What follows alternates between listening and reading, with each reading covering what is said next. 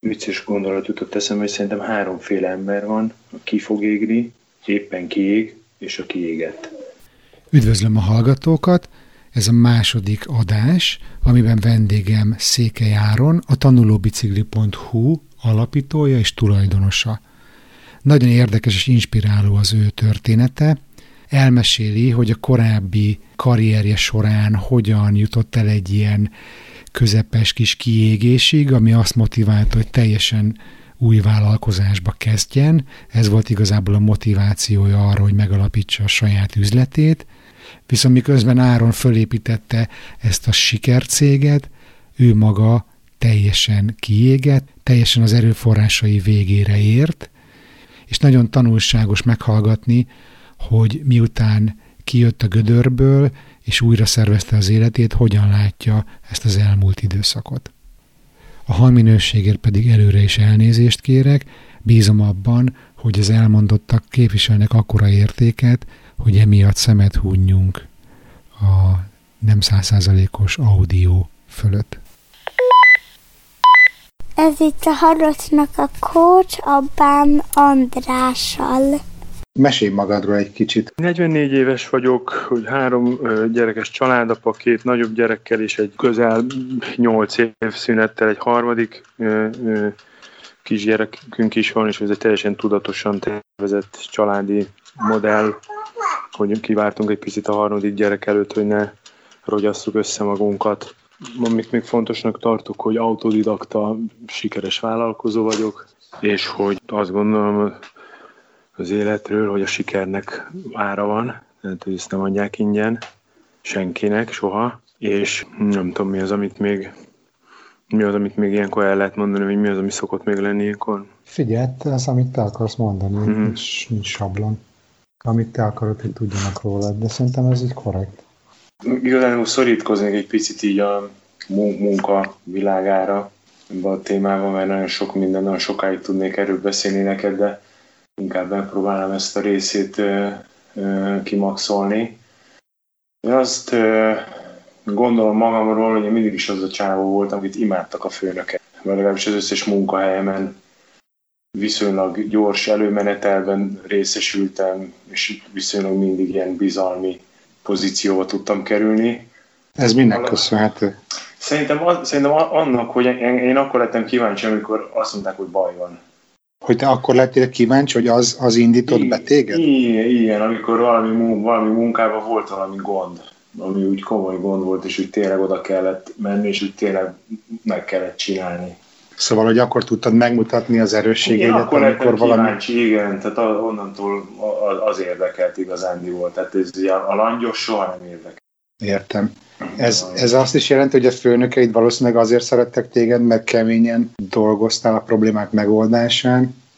Hát igen, hogy, hogy én ettől kíváncsi lettem, és akkor motivált lettem, ötleteim lettek, és akkor én ezt ott megoldottam. Tehát magadénak érezted a problémát. Abszolút, igen, igen, igen. Most nem tudok mondani egy konkrét példát. Légy szíves. Ez egy áruházépítkezés kint a világ végén, borzasztó nagy esőzések, és a, ezek az áruházak, ezek mindig a, a megnyitás egy nagyon izgalmas dolog, és ott azon, hogy ráadásul hogy a gazdasági udvarnak kell legelőször elkészülni, hogy az áru feltöltés, miközben még befejeződik az áruház körüli munkálatok, mert tehát persze az áruházakat általában elszokták. És ami nagyon, eléz, nagyon elázott az esőkbe, és nagyon nehezen megközelíthetővé vált, ez a gazdasági udvarnak egy ilyen sarkalatos pontja volt, de ez teljesen be volt már kerítve addigra, tehát ez nem volt megközelíthető jó munkagépekkel és ott volt több száz köbméter sár beszorulva valahol, és kértem szombat vasárnapra egy darut, 20 ember, lapátokat, és azt, amiről mindenki azt gondolta, hogy az ott nem fog megoldódni, mert ezt egy szombat vasárnap kézi lapáttal heroikus küzdelemmel kilapátoltuk onnan a sarat. Értem. És visszalapátoltuk oda a sódert, és hétfő reggel így valóságá vált az, hogy ezt az árvát be lehet fejezni. Szóval De emberfeletti ez... teljesítményt nyújtottál te is, meg a csapat, akit összeverbuvártál. Igen, igen, és hogy így képes voltam arra, hogy ott szombat, vasárnap ezt az egészet ott életbe tartsam, és, és hogy én egyébként ilyenkor mindig például lapátot ragadtam. Így próbáltam, nem, és csináltam is, tehát nem egy lapátot támaszkodtam, hanem én azt együtt lapátoltam velük. Tehát én ott demonstráltam azt, hogy ez, most ez tényleg meg fog történni. Tehát az, és... az tényleg el fog fogyni, és oda úgy fogunk hazamenni, hogy ez készen van. Értem. Te ugye építésvezetőként dolgoztál sokáig. Ja, aha, igen. Mennyi ideig voltál az építész szakmában? Mm. Ez úgy kezdődött, hogy én már az első, de amikor mentem gimibe, az a Puma cipő, ami a lábamon volt, én azt előtte való nyáron kerestem, mint kőműves segédmunkás az apám haverjának a vállalkozásánál. És nyaranta, ez a tipik gimnazista nyári munka, ami akkor még alap volt, vagy nem tudom, egy kicsit olyan nagyon kellett ahhoz, hogy az ember az kis, kis álmait megvalósítsa. Az volt, és utána pedig hát utána a főiskola után kisebb kitérőkkel, de végül ugyanúgy az építőiparba kötöttem ki, mint ilyen mérnök-menedzser. Leginkább úgy tudom jól magyarázni ezt, a, ezt az építésvezető dolgot Emlékszem, amikor már véget fele jártál ennek, akkor úgy eléggé kezdett tele lenni a tököd, és már nem igazán élvezted ezt a fajta munkát, sokat panaszkodtál. Aztán, eh, ha jól emlékszem, talán ez is volt, de ezt kérlek meséld el, hogy mi volt a motiváció arra, hogy te az egész korábbi karrieredet félre rakva beleugorjál fejest egy, egy óriási változtatásba, és, és, és saját üzletet kezdjél. Erről az időszakról tudsz mesélni, légy szíves? Uh-huh. Szerintem ez nagyban hozzájárult, hozzájárult az, hogy egyre rosszabb munkahelyeim voltak, hogy egyre kevésbé ö, volt valós mérnöki közeg, ahol dolgoztam.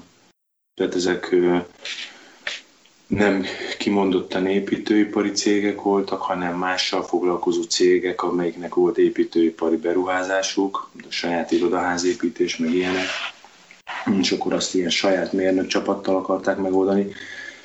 Tehát ez meg egy tipikusan olyan vezetői ülés, ahol én ülök ott egyedül mérnökként, mindenki más életében nem volt építkezésen, viszont tudja, hogy mit kéne csinálni.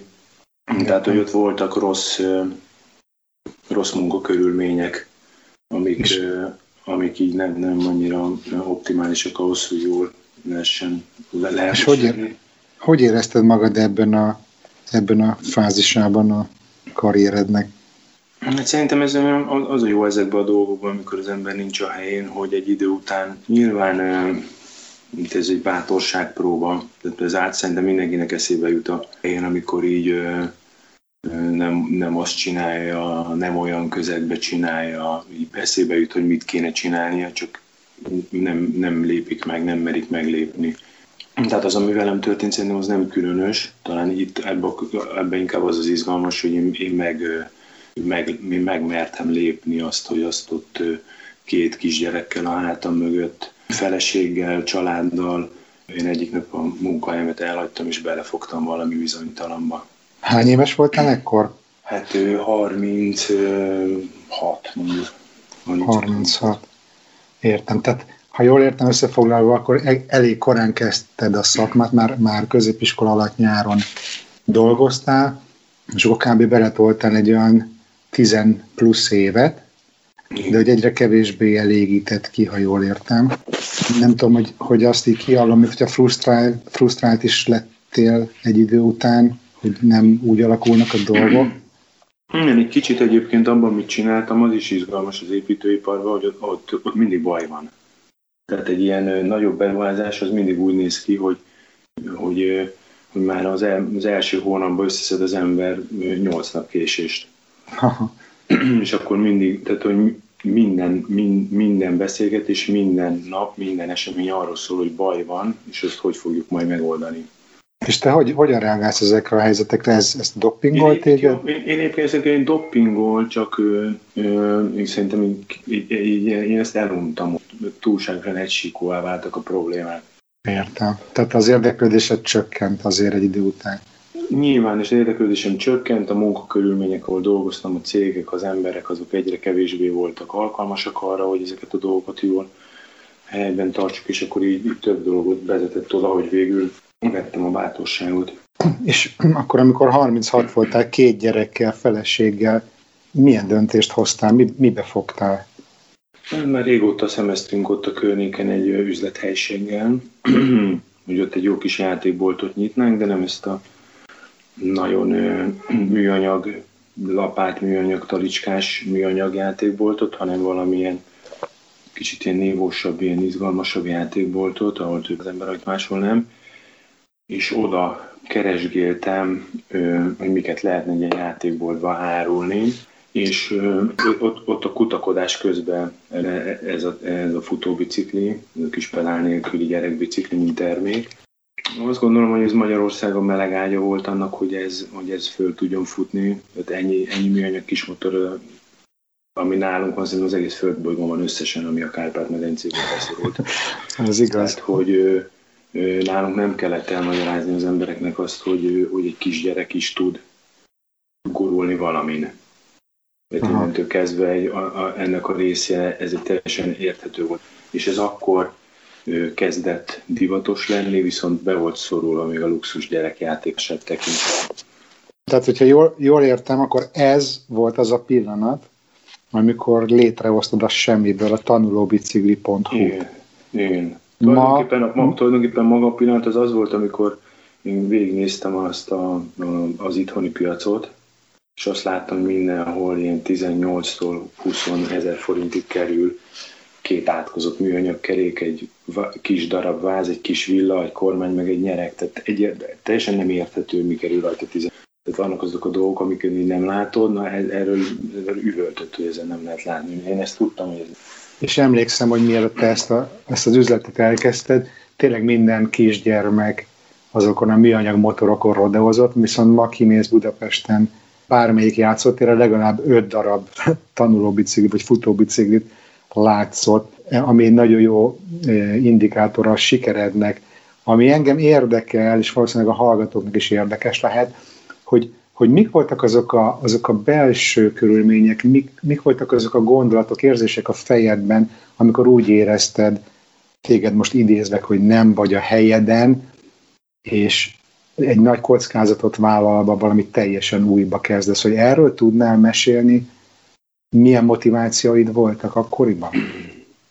Az igazi motivációt azt hoztam meg az utolsó munkahelyem, ahol tíz év mérnöki tapasztalat után a szembesültem, hogy méltatlanok a munkakörülmények. Tehát azt úgy, úgy mentem be minden nap, hogy én ennél többre vagyok. Én ennél biztos, hogy többet érek, mint amit most csinálok. Szerintem, szerintem ez, ez a fő érzés, hogy ezt, ezt tudja motor, motorja lenni. Ha jól értem, akkor annyira, hogy mondjam, méltatlannak, elfogadhatatlannak érezted a körülményeidet, hogy úgy érezted, hogy nincs más megoldás, mint onnan el valami újba? Igen. Az az élethelyzet kitaszított magából, vagy, vagy hogy, hogy kell ezt Az is, tehát ez két, két dolog, igen, egy az, hogy a munkakörülmények, a kollégák, meg az, ami kézzel foghatóan körbevesz, meg belül is éreztem azt, hogy az, hogy en, ennél több, tehát ha én ezt ilyen, kvázi ilyen flottul megoldok egy ilyen építőipari problémát, hogy akkor ez, ez, ezzel a tudással, vagy ezzel a magabiztossággal, ezzel a rutinnal, én mondom, ez egy menedzser építés, vezetés. Ö, ö, azt éreztem, hogy én több, ö, én tulajdonképpen bármit lemenedzselek. Tehát, hogy nekem mindegy, hogy az új munkahelyem mi lesz a feladat, mert két hónap alatt fölfogom azokat a kifejezéseket, amiket használnak, fölfogom, hogy mi a folyamat a, a cégnél, és én azt utána elsajátítom. Tehát tényleg az az érzésem volt, hogy nekem tök mindegy, csak az a lényeg, hogy egy típusú munka legyen. Értem. És nem volt benned egy félelem, hogy, hogy ott hagyod a jól ismert, jó keresettel bíró eh, állásodat, és valami teljesen újba kezdesz? Nem emlékszem, hogy így féltem volna, vagy hogy így lettek volna fény. Igazság szerint úgy van, hogy szerintem voltak félelmeim, vagy így még nyilván, mint minden ember, nekem is utolért az a gond, hogy sikerül. Csak a múltkor, amikor találkoztunk, mutattam azt a Gőte idézetet, hogy bármi, ami eszedbe jut, és nem ez pontos, hmm. kiavíthatjuk, hogy bármi, ami eszedbe jut, ahhoz fogj hozzá, mert a bátorság mögött ö, olyan erők rejlenek, olyan képességek, amiknek csak akkor kerülsz a birtokába, hogyha elég bátor vagy. Tehát ezt a bátorságért cserébe adják. Tehát valahogy úgy jutom ezt, hogy eszembe jutott, hogy lehet, hogy nem sikerül, vagy, vagy lesz valami baj, de ezeket viszonylag gyorsan le, le tudtam építeni magamban a gondolataim közül. Nem rágták be oda magukat, nem az volt, hogy napokig azon paráztam, hogy most így, így nem lesz.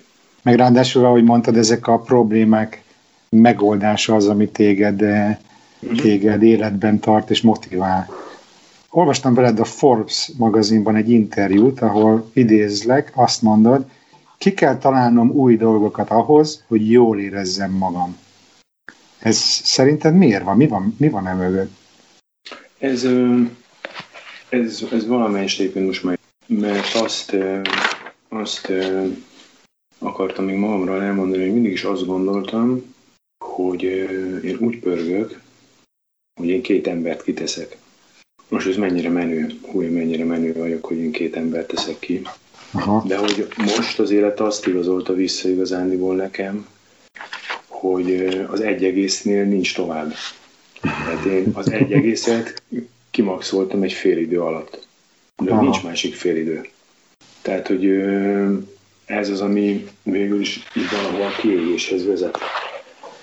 Tehát, hogy ez, vagy, vagy ezt az egy egészet lenyomod e- két fél idő alatt, amire hivatalosan szerződtél az életben, vagy lenyomod egy fél idő alatt, viszont akkor a második fél idő így még nem olyan lesz, mint az első kettő volt, az biztos. Aha, figyelj Áron, ez, ez most marha érdekes, amit mondasz, itt, itt több dologról ér, érdemes még egy kicsit mélyebbre menni, hogyha nem bánod.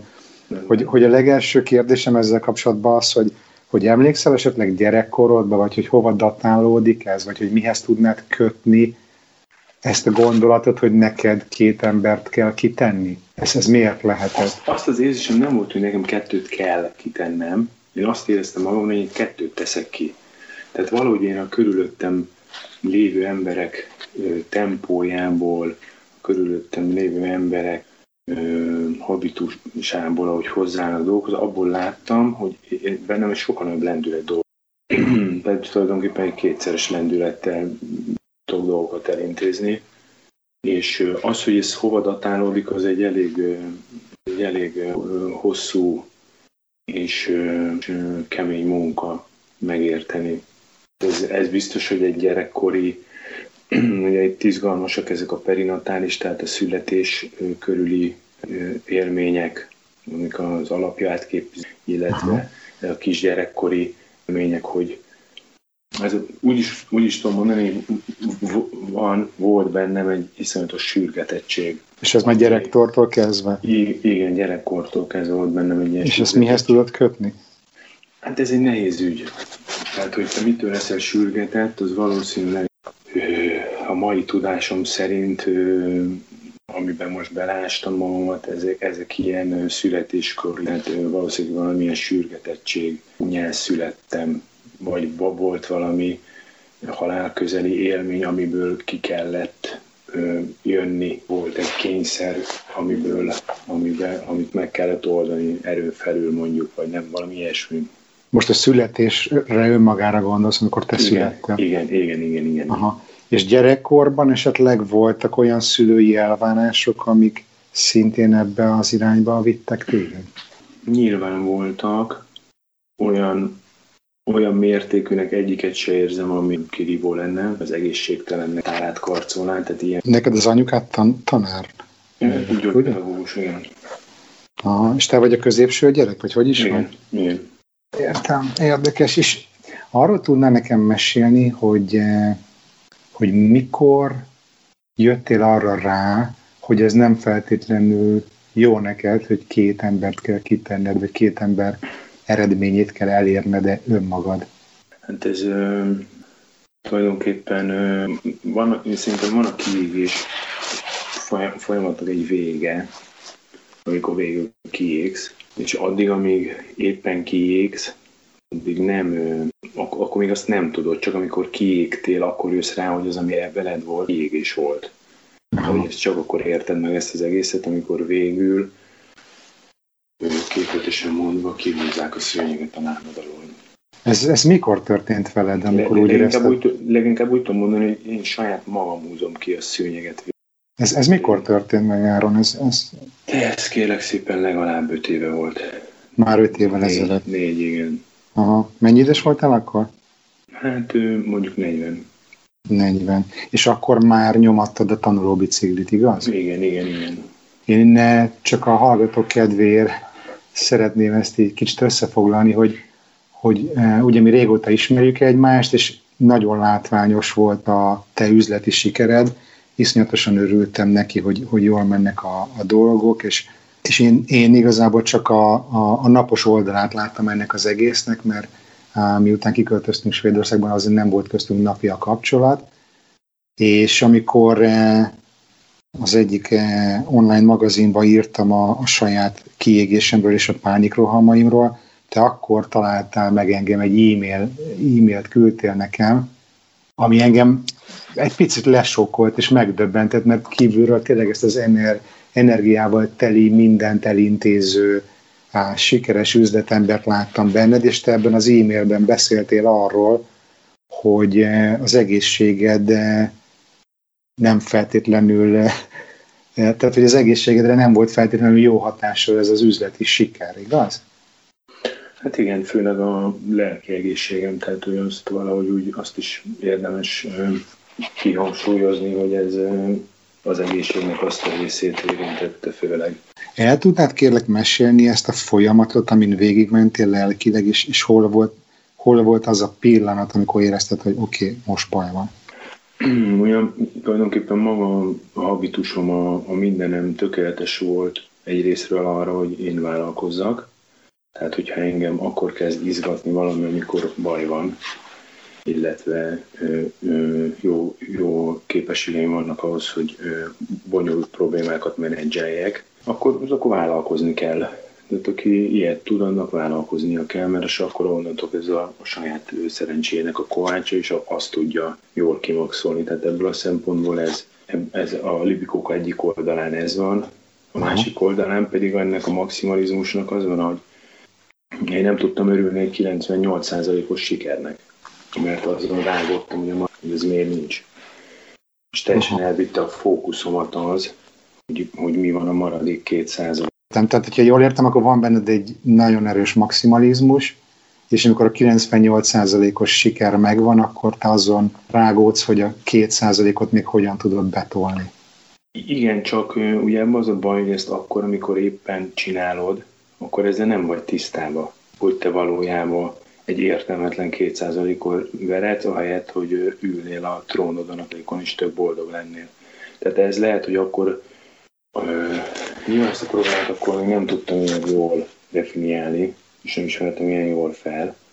Aha. De ha akkor egy külső szemlélő azt mondta volna, te figyelj, gyere már, elviszlek egy ilyen cégvezetők értekezletére, és beültetett volna olyan emberek közé, akik örülnek a 65%-nak és büszkék rá, vagy a 70%-nak, akkor lehet, hogy ledöbbentem volna, hogy végül is az, az amik, azok a problémák, amik én rágom magamat, azok nincsenek is.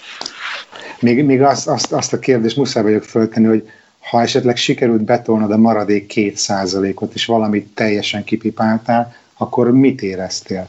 nem lehet betolni, nincs. Tehát ugye itt pont ez az izgalmas dologban, hogy, hogy ez egy Don Quixote-zés, mivel nincs, a 98 fölött nincs 100 százalék, mert emberek járnak be dolgozni a munkahelyre, a kollégák, akiknek van életük, van magánéletük, jó napjuk, rossz napjuk, nincs. Tehát ez nem is kell, hogy létezzen.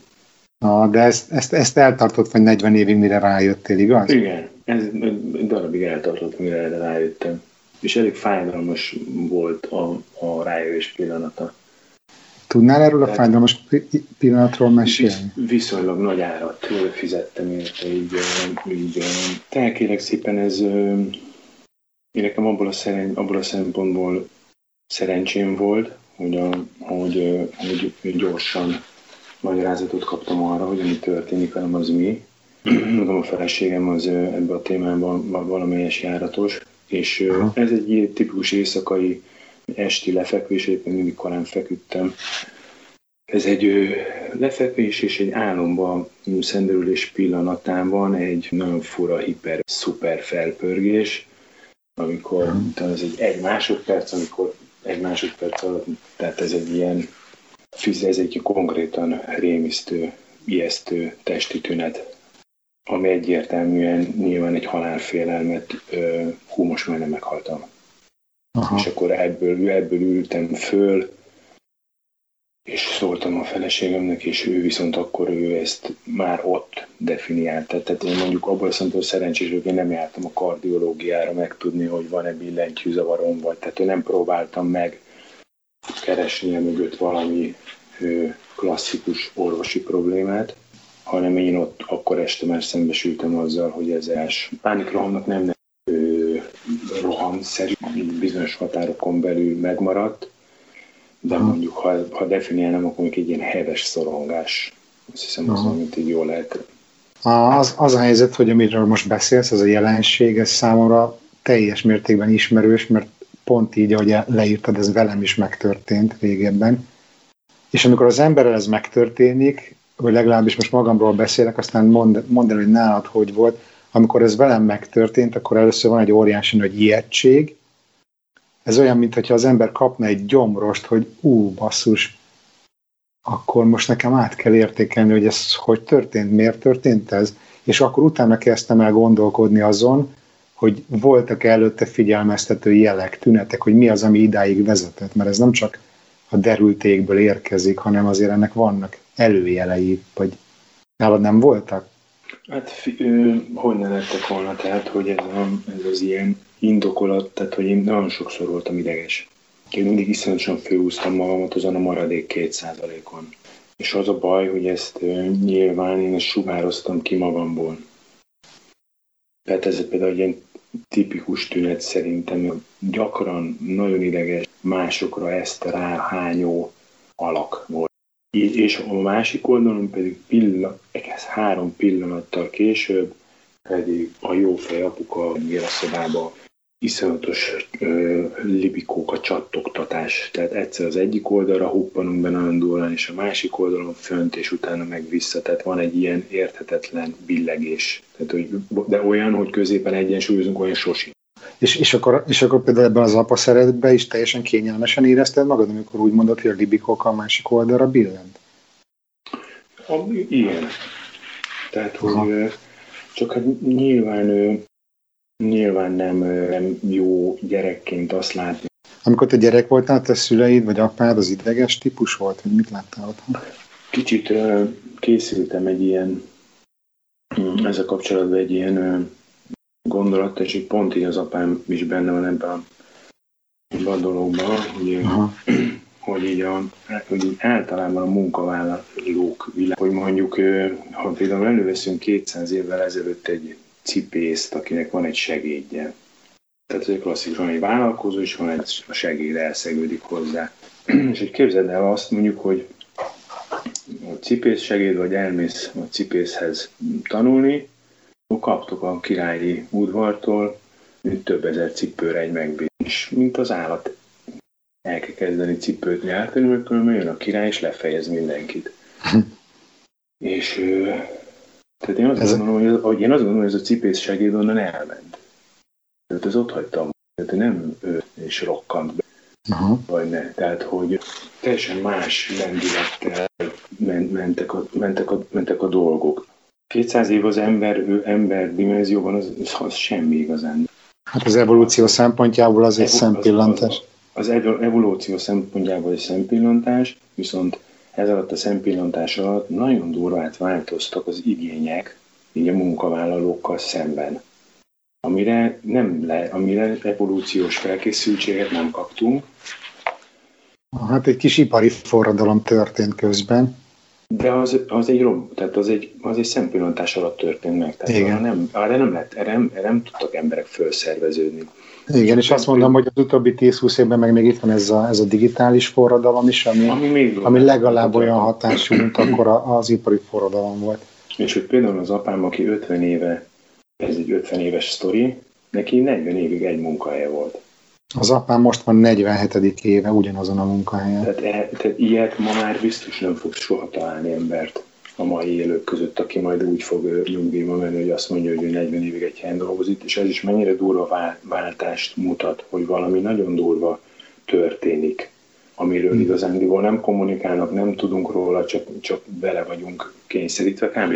És az, az történt veled például, hogy ebből a 40 éves munkaviszonyban az utolsó 10 évében hmm. már tulajdonképpen négy cégnél dolgozott, és nyolcszor volt úgy, hogy bezárják a tehát ez ugyanaz a munkahely, csak az, utol, az utolsó tíz évben négyféleképpen hívták a céget. Aha, átszervezés folyamatosan. Kétszer vásárolta föl egyszer egy ilyen nemzeti közi, egyszer meg egy olyan nemzetközi, és hogy Aha. ez alatt a tíz év alatt minimum nyolcszor volt az, hogy tíz év van, nincs megrendezés, bezárjuk. Tehát, hogy a, ez a nagyon hirtelen jött váltás, amit 200 éve egy cipész segéd 5 perc után le, levett volna, hogy ez egy hús, mi történik itt, tehát én biztos nem állom meg a helyemet. Ez a, ez a váltás, ez így egy kicsit az a baj, hogy ez mindenkinek mindenkinek betesz. Tehát, hogy ezt, erre, nem, erre nem lehet felszerveződni az a helyzet. Ah, de hogy ezt az egész témát azért hoztad föl, mert kérdeztem, hogy te, amikor gyerek voltam, láttad de hogy apád otthon ideges így a meló miatt? Igen, tehát nem. Hogy nem láttad? Nem, nem láttam. Tehát ő... És hogy szerinted ez azért volt, mert ő 40 évet tudott egy munkahelyen dolgozni? Hát ő Viszonylag háborítatlanul, kivéve az utolsó 10 évet? Igen, és ez itt a lényeg. Tehát ő viszonylag háborítatlanul nyomta le a munkaidejét. Tehát Aha. nem voltak bent irreális elvárások, nem voltak ott olyan dolgok, hogy így olyan, olyan eszetlen határidők és olyan terhek, amiket ő nekik haza kellett volna cipelnie. Vagy legalábbis nem az, hogy haza nem tudta letenni őket. Ugye ez a baj, hogy ez az emberek nem bírják letenni. Annyira sok a teher, hogy ugye mondják azt, hogy amikor belépsz a családodhoz, az ajtó előtt, állj meg egy pillanatra, és tedd le a terheidet, és úgy menj be a családodhoz, hogy izé oda szenteled magad. Ez tök jól hangzik, meg tényleg gyönyörű a pillanat, szívesen lerajzolom, de ezt nem lehet megcsinálni. Főleg, amikor mondjuk este tízkor a Whatsappon ír neked a kollégád, vagy a főnököd, vagy meg nézed a céges mobilon az e-maileket lefekvés előtt. Az a helyzet, hogy ez egy nagyon fontos tényező. Én így két nagy csoportra tanám azt, hogy akik eh, hasonlóan járnak, mint mi, hogy kiégnek, hogy a, annak a, az okai az én szememben két nagy csoportba tartoznak. Az egyik a belső, a másik pedig a külső okok, körülmények. És most amiről beszélgetünk, azok a külső körülmények, hogy milyen világban élünk, hogy mi a tempó, hogy mik az elvárások, hogy milyen terheket veszünk magunkra. A, a másik oldalon ugye ott van a belső, ami azt gondolom, hogy van egy bizonyos eh, személyiségtípus, aki so, sokkal inkább ki van téve ennek a kockázatnak, hogy kiégjen. Ugye te is a maximalizmusról sokat beszéltél, arról, hogy önmagaddal szemben milyen magas elvárásokat támasztasz, hogy neked az volt a norma, hogy két embernyi melót betoljál. Hogy amikor ezeket egymás mellé tesszük, akkor egyrészt te önmagadon nagyon sokat tudsz dolgozni, hogy te hogyan viszonyuljál a külvilághoz. El tudsz indulni egy önismereti úton, ami hosszú, fáradtságos, nehéz munka, de segít neked abban, hogy a, a lehetőségeidhez képest a legjobb hozzáállásod legyen ehhez a külső világhoz. És akkor ugye megmarad ez a kérdés, hogy mit tudsz csinálni a külső világgal, tudsz-e azon változtatni, vagy csak úgy, hogy van, el tudod-e fogadni. És ahol a kettő nekem összeér az az, hogy amikor a tempóról beszélsz, az elvárásokról beszélsz, mint külső faktor, akkor ez egy picit vicces, ha rávetítjük a te saját cégedre. Mert ott a tempó és az elvárások az mind tőled származik, ha jól értem. Jól értem? Igazán ezt jól érted. Kicsit ugye az megváltozott, tehát mostanában az utóbbi időben sokkal inkább tudok a cég munkavállalóira úgy tekinteni, mint nem, egy, mint nem a feladatot feltétlenül véglehajtó szolgahadsereg, hanem, hanem ö, csapattársa. Ö, sokkal inkább tudom ö, ember mi voltukban, tehát így közelebb kerültem így a, a, a, a, az érzelmi szinthez, a lelki világhoz. Sokat, iszonyú sokat minden, sok mindent megtudtam mostanában a motiválás, minden, nagyon sok és hogy, és hogy ahhoz, hogy egy csapat jól tudjon működni, vagy a csapatok, a csapatok akarják a csapatvezetőt követni, tehát konkrétan akarják őt követni, tehát nem követni kell őt, hanem büszke arra, büszke legyen arra, hogy ő ezt az embert követi, és ő ennek a hasznos tag, az egy az teljesen más világ, mint a gyere ide dolgozni. És azt hiszem, hogy ezzel most meg is válaszolod azt a kérdésemet, hogy mit tudsz tenni a külvilággal. Abban az esetben, hogyha van egy saját céged, akkor te alkotod meg annak a cégnek a kultúráját. És a kultúra alatt nem azt értem, amit a HR kitalál, és egy nagy színes papírra kinyomtatunk a falra, hanem a kultúra az az, amit az emberek napi szinten csinálnak egy cégben. És hogyha te olyan inspiráló vezető vagy, hogyha te olyan inspiráló környezetet hozol rész létre, ahol te látod az, a, a, az embereidnek a, az egyedi igényeit, az egyedi motivációit, ahol te emberi szinten tudsz kapcsolódni azokhoz az emberekhez, akivel te együtt dolgozol, akkor én azt gondolom, hogy te egy óriási szolgálatot teszel a világnak, mert létrehozol abban egy olyan helyet, egy olyan munkahelyet, ahol nem tudom, most öt alkalmazottad van, ha jól emlékszem? Igen. Ahol öt embernek jó az élete, ahol öt embernek olyan a munkahelyi élete, hogy reggel gondolom szívesen megy be, ott jól érzi magát, ott ki tudja magából hozni úgy a maximumot, hogy az neki jól esik, és nem azt érzi, hogy kizsákmányolják. És ez, hogyha te ezt meg tudod tenni, akkor te egy óriási dolgot véghez vittél. És ami az érdekes az egészben az az, hogy neked mi kellett ahhoz, hogy te ezt fölismerjed, hogy máshogyan kell ezt a, ezt a dolgot csinálni, hogy máshogyan kell az embereidhez hozzáállni, hogy el kell ismerni, hogy nekik érzéseik vannak. Tudod, van ez a mondás, hogy ami belül, az kívül, hogy nyilván ezt megelőzte nálad egy eh, hosszú eh, belső folyamat, egy érési, fejlődési folyamat. Jól látom ezt? Igen, tehát, hogy ráadásul szerintem kis hazánkra tök jellemző, hogy így a vállalkozások üzeme az autodidakta vállalkozás. Tehát bent megtanultuk az iskolában, hogy a hármas alapú logaritmus 9, ugye az kettő, meg hogy a akár negyedik Jánosnak ott hívták a feleségét, Aha. De semmilyen ö, olyan információ, ami ilyen vállalkozás ismeretek, de, de érthető módon. Tehát, hogy ö, szerintem ezek, ezek a dolgok, ezek tanulhatóak, azt gondolom, az információ rengeteg része tök hasznos, kívülről megérthető, de mire autodidaktából eljut odáig, hogy ezeket az információkat, én, én egyébként egy coach segítségét kértem, Aha. és én akkor, én akkor kezdtem el megérteni, hogy mi az, ami megtörténnie kéne. Tehát, hogy nekem van egy elvárásom, de ahhoz, hogy az megtörténjen, ahhoz minek kéne, minek kéne történnie, vagy miket, mik, mik azok a lépések, amiket lépni kell, hogy azok egyáltalán megtörténhessenek, és ezek mind újdonságok voltak számomra.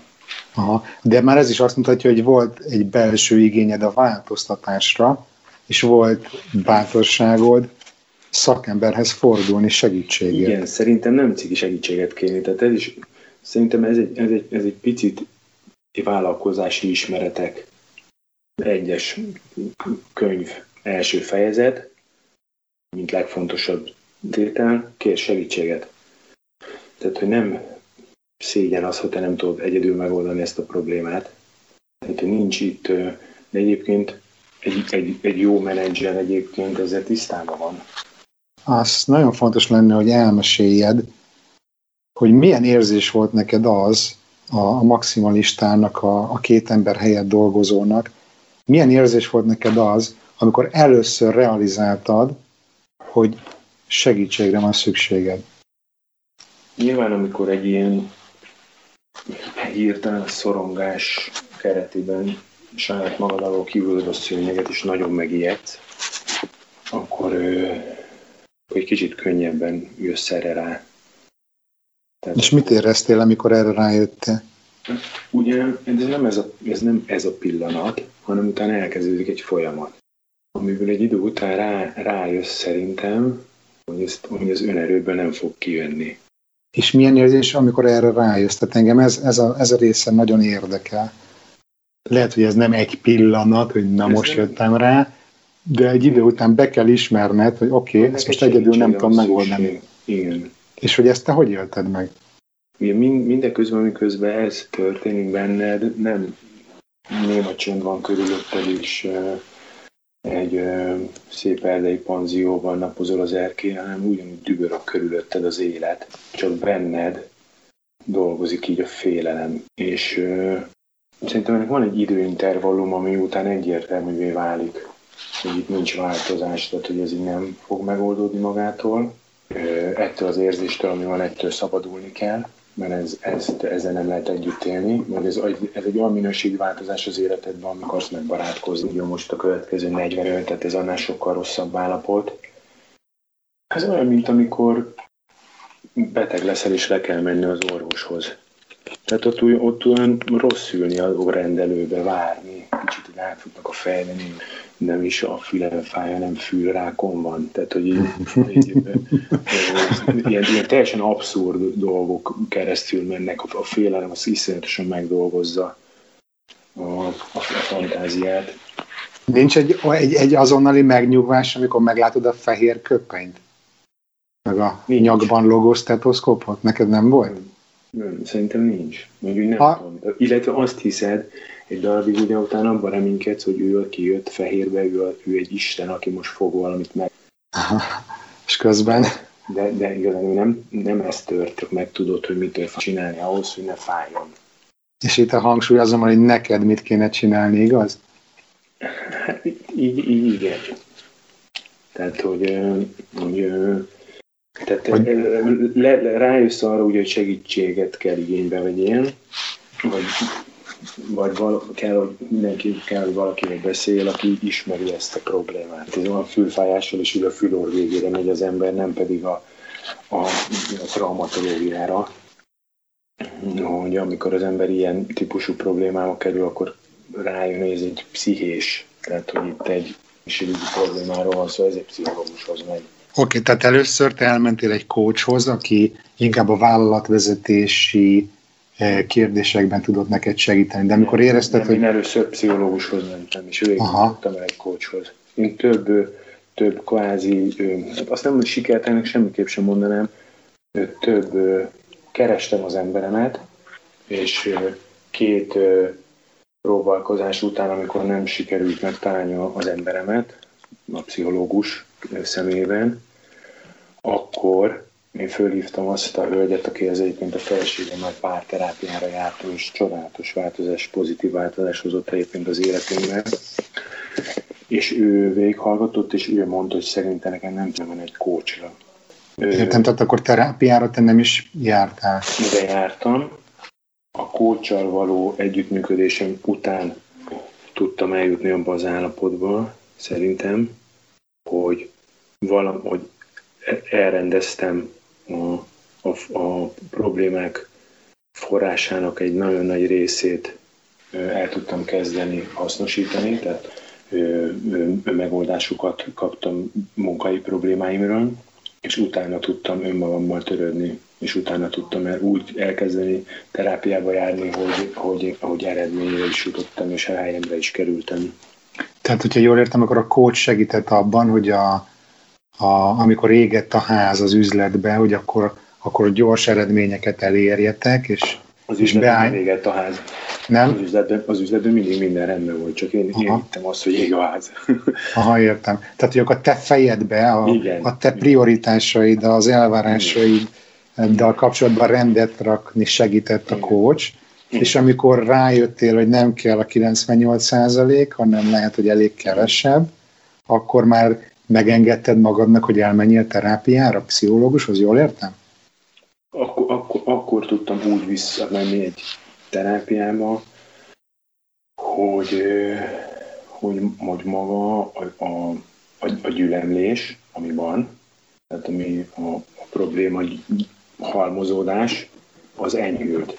Tehát nem éreztél akkor a nyomást magadon. Igen, kvázi. De még, de még mindig valószínűleg szarul érezted magad, hogyha Persze, ha úgy persze, döntöttél, persze. hogy pszichológushoz mész. Persze, persze. Meg tudod ezt fogalmazni, hogy eh, tehát amikor az ember elkezd egy terápiára járni, akkor az elején nagyon fontos, hogy meg tudja fogalmazni a pszichológusának, hogy miért vagyok itt, miben szeretnék segítséget kapni, hogy benned ez hogyan fogalmazódott meg. Szerintem ennek nagyon fontos része ennek a folyamatnak, hogy, hogy a megfelelő embert találd meg. És ezt nem találod meg egyből, tehát hanem viszonylag kicsi az esély, pont az embered ez nyitsz be. És viszont ezen nem kell leakadni.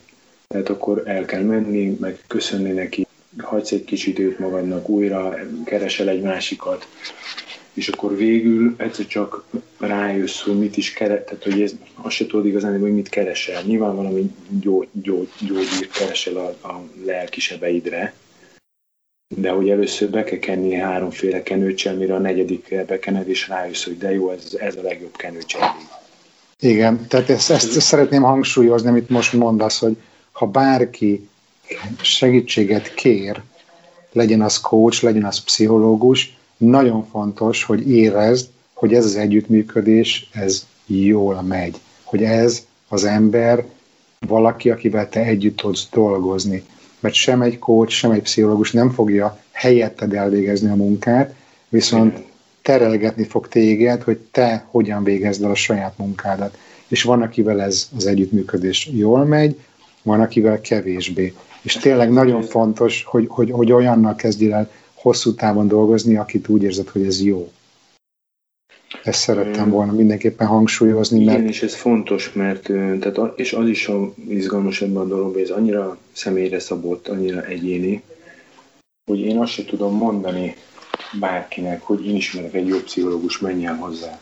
Mert neki, Abszolút. mert neki egészen minimális az esély, hogy neki is az embere lesz ő. abszolút. Erre, erre van is példám a, a, az életemből. Akihez én jártam, óriás megelégedettséggel, oda elküldtem egy jó barátom, aki két alkalom után azt mondta, hogy én ezzel, a, ezzel az emberrel nem tudok együtt dolgozni. És talált valaki mást, akivel meg szuper eh, kapcsolata alakult ki, és nagyon jól á, tudtak, tudtak haladni.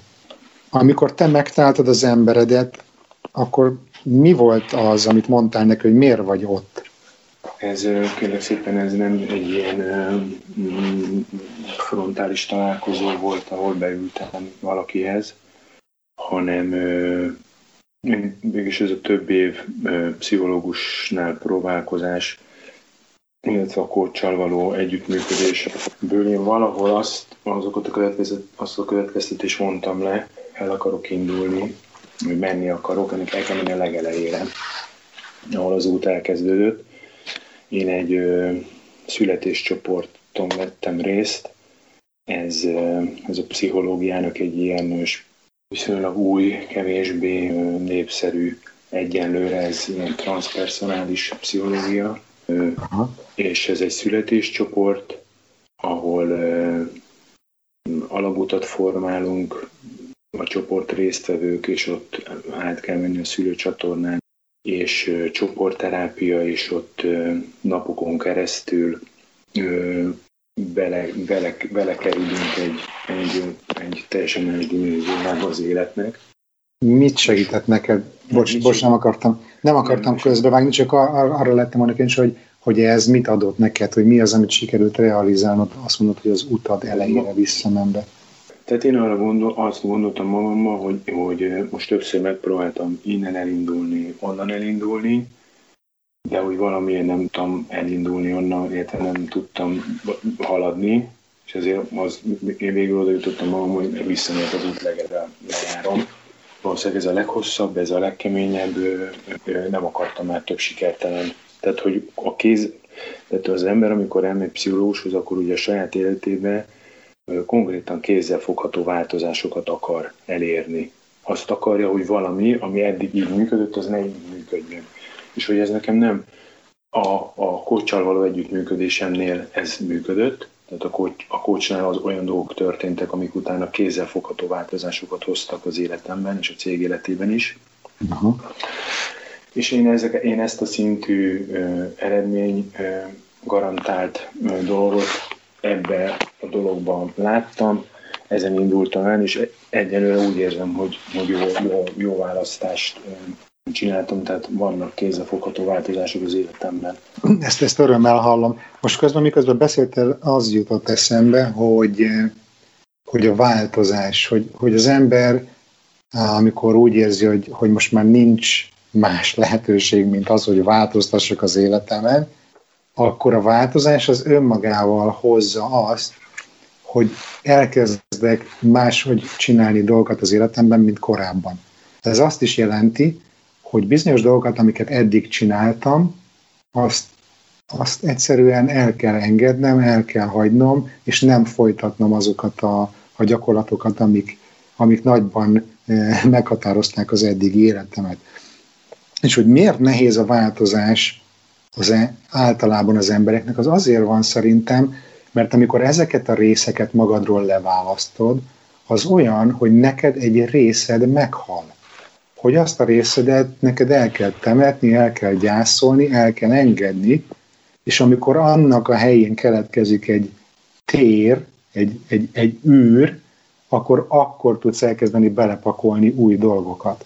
És én úgy, úgy veszem ki, hogy a te eddigi utat során is ez jellemzően történt hogy először el kellett engedjél dolgokat, hogy most bele tudjál pakolni újakat az életedbe. Jól látom ezt? Igen, azt szerintem, ami kevésbé teszi félelmetes ezt a dolgot, vagy ijesztővé, hogy az a jó ebben, hogy ezt, ezt így a saját tapasztalataimból tudom fölépíteni. Tehát, hogy belelépek újra abba a hibába, hogy, és utána utána a, a csalódottság az nem csak egy ilyen ürességet hoz magával, hanem hogy egy bizonyítékot arra, hogy ez így nem jó. De legközelebb már, de jó, legközelebb már, már harmadszorra is elbénáztam, és végül tényleg ezek hoznak ő, eredményt. És akkor utána már az nem történik meg. Vagy uh-huh. nem engedsz már egy idő után neki. Tehát, hogy ez egy folyamat, nem pedig hmm. ez nem egy ilyen éles váltás, hanem ez egy jó kis folyamat, amit így saját magán tapad. És ez, ez a változás, amiben most benne vagy, korábban említetted a motivációt, hogy meg tudnád mondani, hogy ez a változás, ami, ami most keresztül mész, a te motivációdra hogyan hatott? Mi volt a motivációd el, előtte, mi a motivációd most? Ami van azért ahhoz, hogy az ember komoly változás, azért ezt úgy elég néz megcsinálni, közben ilyen abban a taposó malomba és őrületbe megy be nap, mint nap. Tehát van egy, van itt szerintem mögött egy, egy ilyen jelentős mértékű érték újra definiálni. mi az, ami neked fontos? Mi az, ami az életben fontos? Igen. És a mai, mai nap mit mondasz? Mi az, ami az életben neked fontos? Sokkal nyugodtabb, sokkal kiegyensúlyosabb. És, és ez az, amit így próbálok most így a cégnél is így a, ennek, ennek tükrébe a munkavállalóimat is megítélni és személyre szabni, hogy, hogy nekik ez egy komfortos, nyugodt napi menet legyen. Tehát, ha jól, jól, jól értem, akkor a, akkor a tempót lejjebb vetted, Igen az elvárásaidat sokkal inkább reálisan kezeled? Igen, most már sokkal, sokkal font, fontosabbnak tartom azt, hogy önmagammal mennyire vagyok jóba, mint az, hmm. hogy, mint az, hogy a többiek mit gondolnak rólam. Ah, tehát, hogy a belső Igen. az fontosabb, mint a külső megítélés. Hát sokkal. Csak az a baj, hogy ez, egy, ez így kimondva, így izé, ja igen, tudom, erre olvastam mások könyvben. ezt igen, tudom, ja, tudom, ez, a, ez egy ilyen egy spirituális ez ritmus, amit itt ezért mondogat, de az a baj, hogy ahhoz, hogy ezt ne csak kimond, hanem hogy ez tényleg megjelenjen, mint érték az életedben, az is az egy nagyon nagy változás, amihez egyébként az emberek nagy részénél szerintem csak úgy, csak úgy vezet út, hogyha kihúzza maga alól a szőnyeget. Tehát a sok terápiába hiszel, vagy legalábbis neked így működött. Az a baj, hogy addig, addig nem hiszed el, hogy, hogy, hogy az mit egy táplálkozás. Ah. Jó, az jó, persze nincs semmi bajom, mindenki mondja, hogy így meg úgy tömöm, tömöm magamba bármit, mondjuk a cukrot, Aha. és akkor jövök rá, hogy ez, amit csináltam, az nem jó, amikor kiderül, hogy a cukor teljesen tönkretett, és már konkrétan fizikai tüneteim vannak, és kórházba fekszem. Tehát akkor Aha. utána az ember rájön, hogy ja, tényleg mondták, hogy nem kéne sok cukrot tenni, de... Ez egy jó példa, de mondjuk, hogyha a mi példánkhoz visszamegyünk, akkor, akkor az, hogy azért 40 éves kor körül, amikor van mondjuk egy ilyen eh, kvázi szívroham, és, és megijedek, és megijedsz, és akkor átgondoltam, hogy oké, okay, passzus, lement 40 év, most a statisztika szerint, ha szerencsés vagyok, akkor lemegy még 40, tehát a felé, fele elmúlt. Én 40 éves koromban hittem el azt a, a, azt a, azt a triviális tényt, hogy egyszer meg fogok halni, hogy egyszer mindenki meghal, hogy az időnk a Földön véges. És amikor van ez az ijegység, ennek a realizálása, hogy hé haver, lehet, hogy nincs már hátra 40, mert lehet, hogy most megdög lesz ebben a hajtásban. Nekem az volt az a pofon, az volt az a, az, az rázott föl, amit te úgy hív, hogy, ki, hogy a szőnyeget kirántod a lábad alól. Engem az, az ébresztett föl, hogy, hogy oké, okay, akkor a hátralévő időmet azt mivel töltöm, milyen minőségben töltöm, és tényleg mi az, ami fontos. És szerintem ez, ez, ez egy nagyon nagy eh, motiváció a változásra. És ha jól hallom, akkor neked is azért hasonló eh, gondolatok uh, jöttek föl ezzel, a, ezzel az élethelyzettel kapcsolatban, igaz? Igen, egy kicsit azt is gondolom, hogy ha valakivel ilyesmi történik, és ö, ö, nem feltétlenül engedheti meg magának azt, hogy most reggel nem kell föl és nem megy el munkába, tehát én szerintem ez egy olyan kardinális dolog az életben, és szerintem erre lehet érdemes személyhitelt fölvenni. Hogy legyen egy fél éved, amikor nem kell elmennem dolgoznod, és magadban újra rendezed az értékeidet, az érté- utána, a, utána jársz az emlékeidnek, a, a ki vagyok én felépíted, és utána visszamész a munkavilágába, és inkább letörlözted ezt a hitelt, amit ennek a, ennek a megállónak az ára volt. Tehát, hogy azt gondolom, hogy hogy ezt nem lehet megcsinálni darában. Tehát ez, ahhoz, ez, ez annál sokkal több odafigyelít is el. Hatkor hazaesve a családhoz, akkor most te neki állj magadon munkálkodni. Áron, ezzel teljes mértékben egyetértek veled. Én is most már több éve, több éves terápia után, és, és a változtatni vágyás már régóta megvan bennem, de hogy most tudtam egy olyan élethelyzetet tudatosan kialakítani, ahol van egy fél évem, egy évem arra, hogy újraindítsam a rendszert, és, a, és, és az általam ténylegesen, tehát az, abban, az, az szerint az értékrend szerint éljem az életemet, amiben én hiszek. És ahogy olvastam rólad a, a, az interjúban, te is 2017-ben tavaly ugye átadtad a cég napirányítását a kollégádnak, hogy most jobban tudjál önmagadra és a változásra fókuszálni. Uh, amit én szeretnék tanácsolni, hogyha tanácsolhatok valamit azoknak, akik hasonló helyzetben vannak és hallgatják ezt az adást, az az, hogy az első dolog fölépíteni a bankszámládon egy olyan kis pármát, amire bármikor ráhajthatod a fejedet. Nekem ez a, nekem ez a, ez a kis biztonsági tartalék, ez nekem azt jelentette, hogy legyen a bankban annyi pénzem, amiből hat hónapig a jelenlegi életszínvonalamat tudom biztosítani, úgyhogy nem dolgozom. Először, amikor nagyon stresszes helyzetben voltam, és éreztem, hogy változás kell, ez volt az első lépés.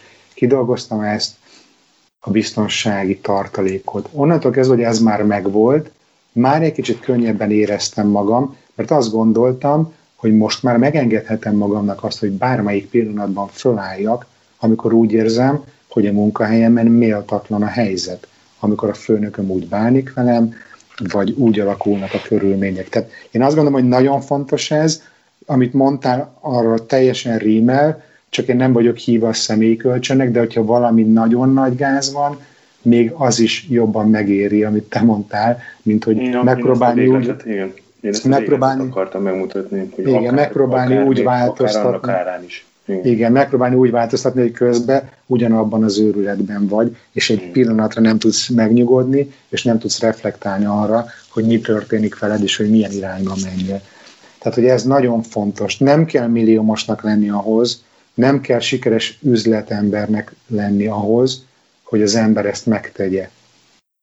Tudatosság kell, Igen, tudatosság kell, föl kell rá készülni, lehet, hogy eltart egy-két évig, de onnantól kezdve, hogy te ezt a célt kitűzted magadnak, hogy fölépíted annak a lehetőségét, hogy magaddal foglalkozzál az életed közepén, az, hogyha te ezt már eldöntöd, és elkezdesz ebben az irányba haladni, már önmagában megnyugtat és segítséget nyújt.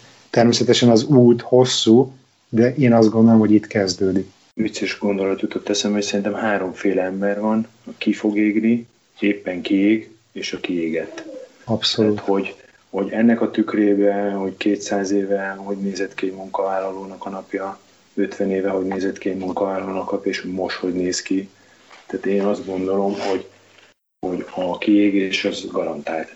Tehát, ez, nem egy, ez nem egy olyan dolog, amiről azt gondolt, hogy velem nem fog, ez garantált.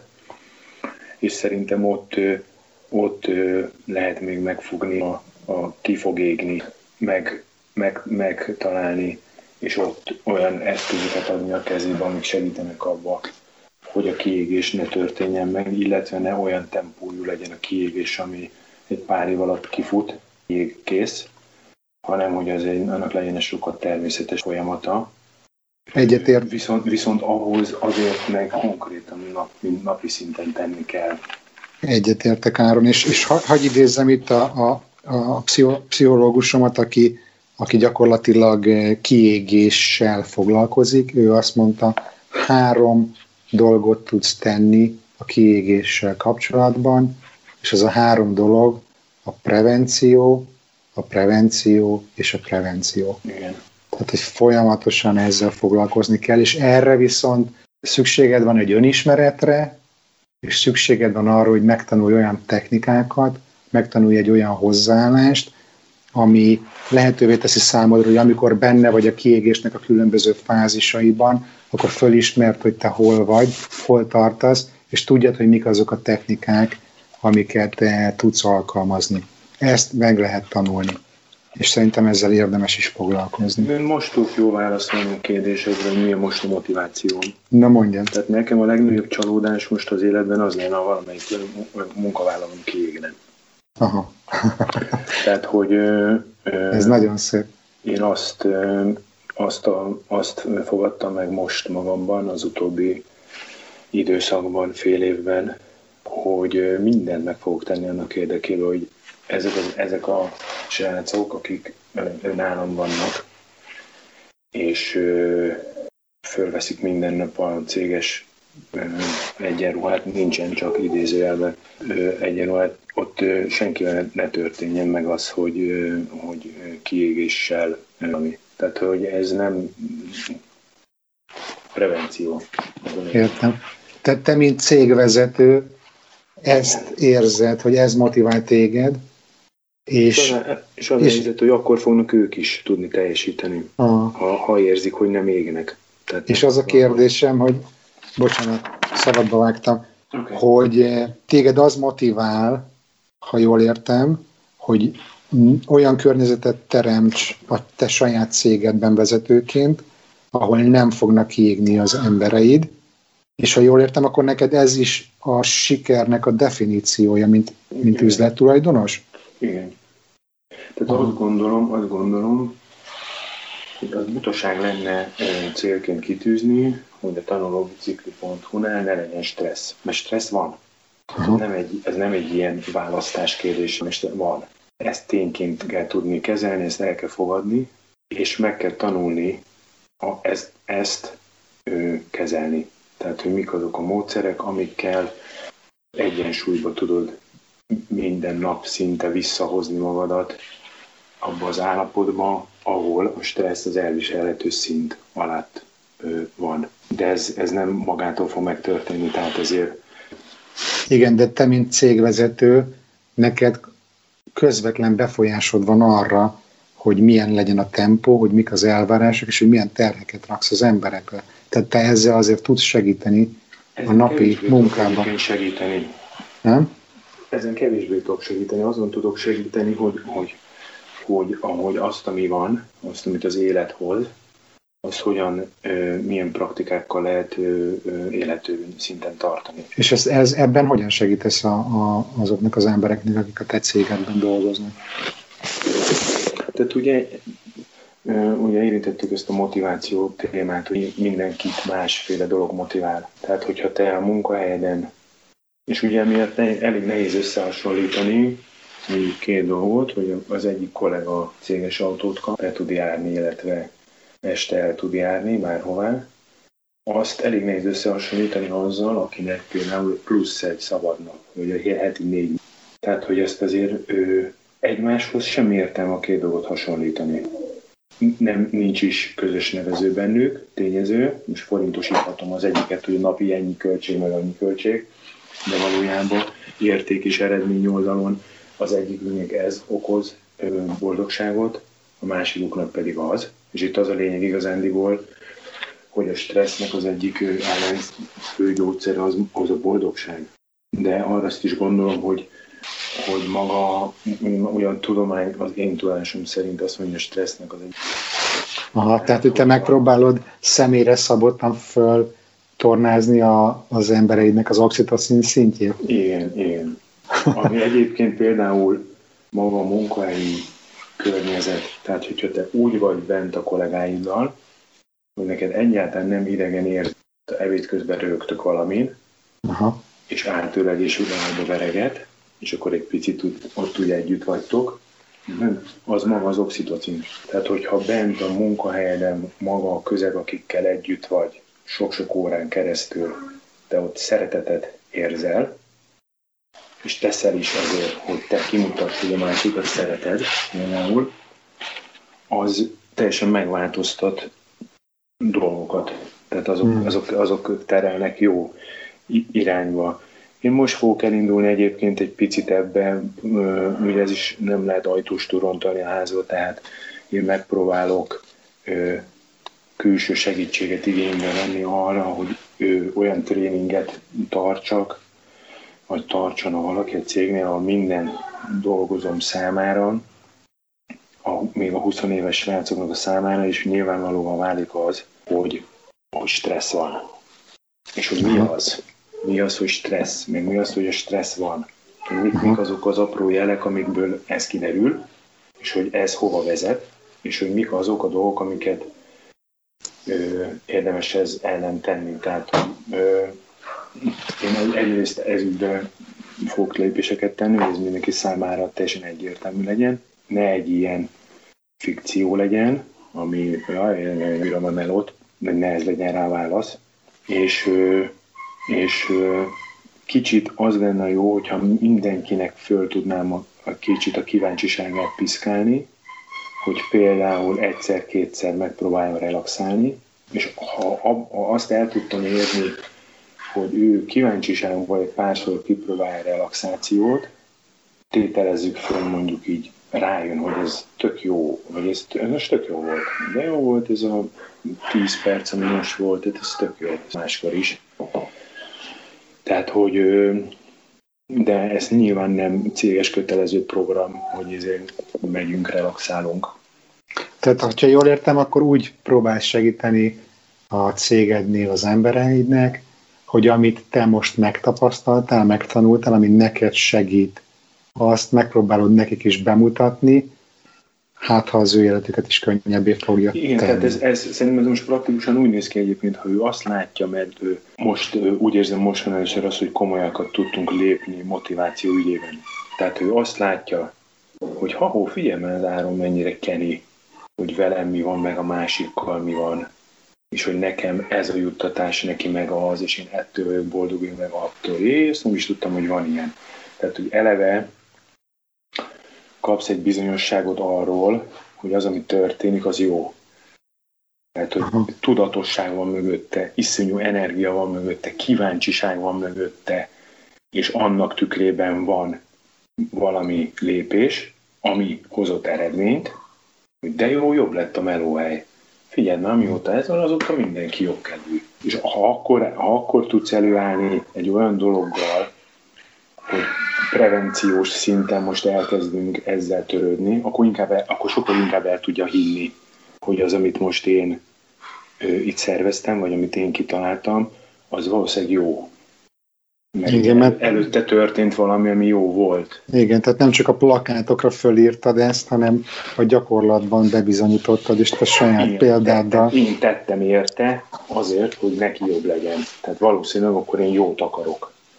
Figyelj Áron, én nekem azt kell, hogy mondjam, hogy, hogy engem borzasztóan inspirál az, az a változás, amint te keresztül mész, és borzasztóan inspirál az, hogy te, mint cégvezető, ezeket a változásokat fölvállalod, és a környezetedben megpróbálod e, átvinni, tényleg jobban menjenek a dolgok. Én azt gondolom, hogy erről, mint cégvezető, akár egy külön műsort is érdemes lenne csinálni, hogy mi az, amit tudatosan elkezdtél átalakítani a cégeden belül. Úgyhogy ha volna kedved, akkor én nagyon szívesen készítenék veled egy külön műsort erről. Én benne vagyok abszolút. Hát Ugye, szup, már szuper. Még, tudok, tudok még több eredményről beszámolni. Hát én, én bízom benne azért, hogy egyre több ilyen á, tudatos és önreflexióra képes eh, vezető lesz, lesz, a, lesz az országban. Vagy Tehát maga, maga ez a hozzáállás hibás, hogy akkor majd több pénzért többet fog dolgozni. Hmm. Tehát, hogy van, van. Erre, erre rengeteg felmérés készült egyébként, próbálták ki kimutatni százalékos arányban, hogy mi az, ami motiválja és megtartja a, a dolgozókat, és ha jól emlékszem, a, a fizetés önmagában ilyen 35-38 százalék volt. Tehát, Igen, az, tehát az nem, az, az nem, nem Jól van, Áron, figyelj el, szeretnék ráfordulni így ezekre a záró kérdésekre most. Okay. Azt gondolom, hogy ezt nem érdemes megkérdezni, hogy mit csinálnál másképp a mai tudásoddal, mert erről beszéltél mostanáig, de hogy, hogy a személyedre nézve mit csinálnál másképp. Azt szerintem érdemes, eh, érdemes megkérdezni. Tehát, hogy, hogy amit tanultál az elmúlt években magadról, annak tükrében mi az, amit másképpen csinálnál a mai eszeddel? Azt, amit máshogy csinálnék, az a fiatalabb kori nem alkalmatlan rá. Tehát hogy, nem, nem, nem vagyok csalódott, hogy ez történt velem. Értem. Vagy hogy úgy, ezt, ez van. Ez, most, ezen, most ezen dolgozom. Értem, de, de, de tudnál valamit a mai fejeddel tanácsolni mondjuk a 20 éves önmagadnak? Többet tájékozódjon arról, hogy mi van a körülötte lévő világban, mik a tendenciák kicsit, Másképp. kicsit szedjen föl tudást azzal kapcsolatban, jusson információt azzal kapcsolatban, hogy az, ami történik vele, az mi? Tehát mi ez az egész, illetve hogy mik a várható kifutások ezzel kapcsolatban. Ha, de te most a külvilágról, szerzett ismeretekről beszélsz, de nekem ez úgy azért, hangzik, mint hogyha önismeretről is beszélnél. Hát azért, mert én azt gondolom, hogyha ugye mi információ hiányba voltunk hagyva, ezzel az egésszel kapcsolatban. Tehát maga ez az iszonyú hirtelen jött változás, ami történt, ez, ezt nem kísérte egy iskolában oktatott tananyag. Aha. A, vált, a tantány neve a jelenkor változása. Aha. És akkor ott valakik, akik ezzel foglalkoznak, ehhez értenek, mutatják a tendenciákat, hogy ezek, ezek a tendenciák vannak, és hogy ezek hova, vár, milyen várható kifutásai vannak de ezek akkor léteztek, tehát ezek már akkor is lehetett ezekről a dolgokról tudni, csak nem voltam kíváncsi rá. Értem. Én nagyon remélem azt, hogy ezzel a beszélgetéssel is segítünk a ismeretet terjeszteni arról, hogy mi az, ami, ami történik a, a mai a motivációm abban, hogy leültem veled beszélgetni. Igen, én, nagyon, én ezt nagyon köszönöm. Össze tudnád foglalni, hogy mit tanultál eddig ebből az egészből? Mármint nem a beszélgetésedből, hanem az, abból az útból, amit bejártál. Ebből a kiégésből és, a, és az újra felállásból mit tanult? Amit nagyon jól érzékelek magamon, hogy, hogy sokkal inkább oda tudok fordulni a 98% siker felé, és sokkal könnyebben tudok hátat fordítani. Hmm. Azt valahogy most, most már úgy boldogan elfogadom azt a 2% hibát. Tehát az, az pontosan a helyére tudom tenni, hogy az micsoda, az miért van, el tudom fogadni, és abban pillanatban tehát értékeled azt, ami van, a helyet, hogy igen. azt üldöznéd, ami nincs. Nincs, igen. és illetve és, elér, és elérhetetlen is. Megeleve nincs is. Tehát... Megeleve, igen, igen, ezért elérhetetlen. Igen. Mert valójában nincs is. Nagyon jó, Áron. Én, én, én nagyon szépen köszönöm ezt a beszélgetést. Van-e még valami, amit szeretnél megosztani, ami, ami bent ragadt? Nincs igazán jó, szerintem itt a kis jegyzetemet is néztem közben, hogy ki, ki meg ebbe a témába, így az érdeklődés fenntartása mellett lehet. Örülök neki én is, hogy jobban váltunk. Kedves hallgató, remélem tetszett a mai adás. Ha igen, akkor kérlek, hogy iratkozz fel rá, mesélj róla egy barátodnak, oszd meg a közösségi médiában, és értékeld jó sok csillaggal az iTunes-on, hogy mások is megkapják a garantált világmegváltást. Ha nem akarsz semmiről lemaradni, akkor pedig csatlakozz a Halottnak a Coach podcast közösség zárt Facebook csoporthoz. Ha te is érzed a változás szükségét, de nem tudsz egyedül elindulni az utadon, vagy nem vagy biztos benne merre indulj, akkor ne félj segítséget kérni. Amennyiben velem szeretnéd bizalmasan átbeszélni a problémádat, vagy az elakadásodat, akkor foglalj egy Skype konzultációt.